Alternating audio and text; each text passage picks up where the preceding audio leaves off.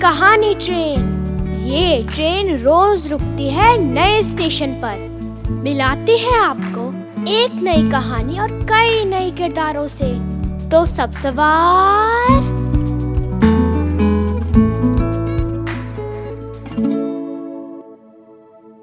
आज की कहानी का नाम है, दानियाल और नन्ही चिड़िया। इसे लिखा है जकिया मशहदी ने। छह साल के दानियाल को चिड़िया बहुत अच्छी लगती थी। उड़ती, फुदकती, चहचहाती चिड़िया देखकर वो बहुत खुश होते। हरे हरे तोते उन्हें खास तौर पर अच्छे लगते थे। एक बार दानियाल ने अपनी मम्मी से कहा कि वो तोता पालना चाहते हैं। लेकिन मम्मी ने बताया कि तोते कैद में रहना पसंद नहीं करते। उन्हें अपनी आज़ादी बहुत प्यारी होती है। घर के सामने के दरख्तों पर बहुत सी चिड़िया घर बनाती हैं, खूब चू चू करती हैं। उन्हें देखा करो, दानियाल मम्मी की बात मानते थे। उन्होंने तोता खरीदने की जिद छोड़ दी। बस छुट्टी मिलने पर बालकोनी में जाते, खड़े हो जाते और तरह तरह की चिड़ियों को देखते। वो सब बरगद के घने पेड़ पर बसेरा करती थीं। पेड़ ने सबको पनाह दे रखी थी।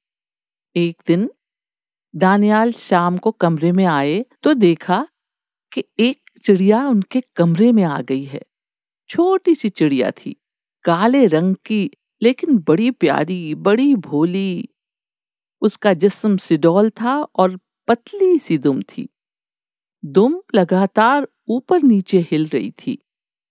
इस चिड़िया को उन्होंने पहले कभी नहीं देखा था। दानियाल चिड़िया को कमरे में देखकर बहुत खुश हुए। भागकर मम्मी को बुला लाए।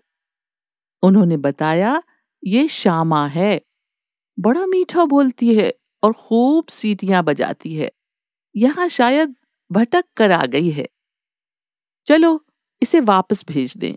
उन्होंने चिड़िया को हुशकाया ये मम्मी चिड़िया है या बच्चा चिड़िया? दानियाल ने पूछा। ये मम्मी चिड़िया है। तब तो इसे ज़रूर भेज दीजिए। इसके बच्चे इंतज़ार कर रहे होंगे, दानियाल ने कहा। और मम्मी के साथ वो भी चिड़िया को हुशकाने लगा। चिड़िया कुछ घबरा गई। शाम गहरी होने से उसे दिखाई भी कम दे रहा था। वो कभी कमरे में लगी ट्यूब लाइट पर बैठती, कभी फुदक कर दीवार घड़ी पर चली जाती, कभी पंखे के परों पर और कभी बड़ी सी पेंटिंग के फ्रेम पर। दानियाल और उसकी मम्मी ने लाख कोशिशें की, लेकिन वो दरवाजे की तरफ़ गई ही नहीं। दरवाज़ा बालकोनी पर खुलता था और वो उधर से ही आई थी। ऐसा करते हैं, फ़िलहाल उसे यहीं छोड़ देते हैं, सुबह उसे रास्ता मिल जाएगा। ठीक है, आज रात ये हमारी मेहमान रहेगी। दानियाल तो खुश हो गए, लेकिन खाना खाने के बाद सब लोग कमरे में आए तो पापा ने कहा, अगर पंखा चलाया गया और चिड़िया उड़ी तो उससे टकरा सकती है। टकराई तो उसके बाजू टूट जाएँगे। हो सकता है मर भी जाए। दानियाल बहुत परेशान हो गए। पापा, तब पंखा नहीं चलाएँगे। गर्मी बहुत है। मम्मी पापा ने फिक्रमंद होकर कहा, हम लोग एक रात ऐसे ही सो जाएँगे बगैर पंखे के। खिड़कियाँ खोल दीजिए थोड़ी बाहर की हवा आ जाएगी। दानियाल ने तजवीज पेश की।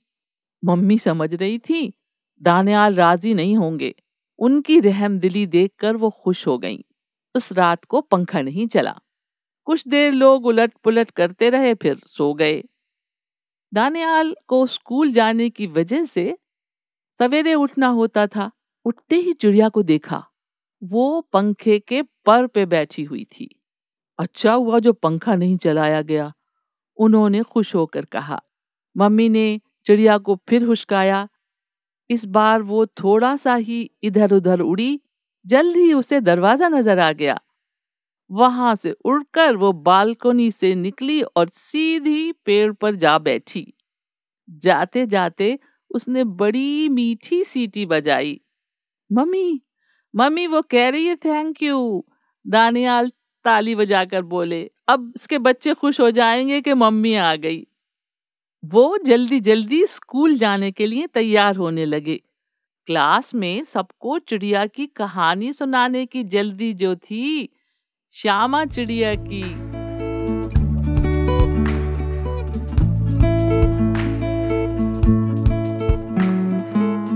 आशा है ये कहानी आपको पसंद आई होगी।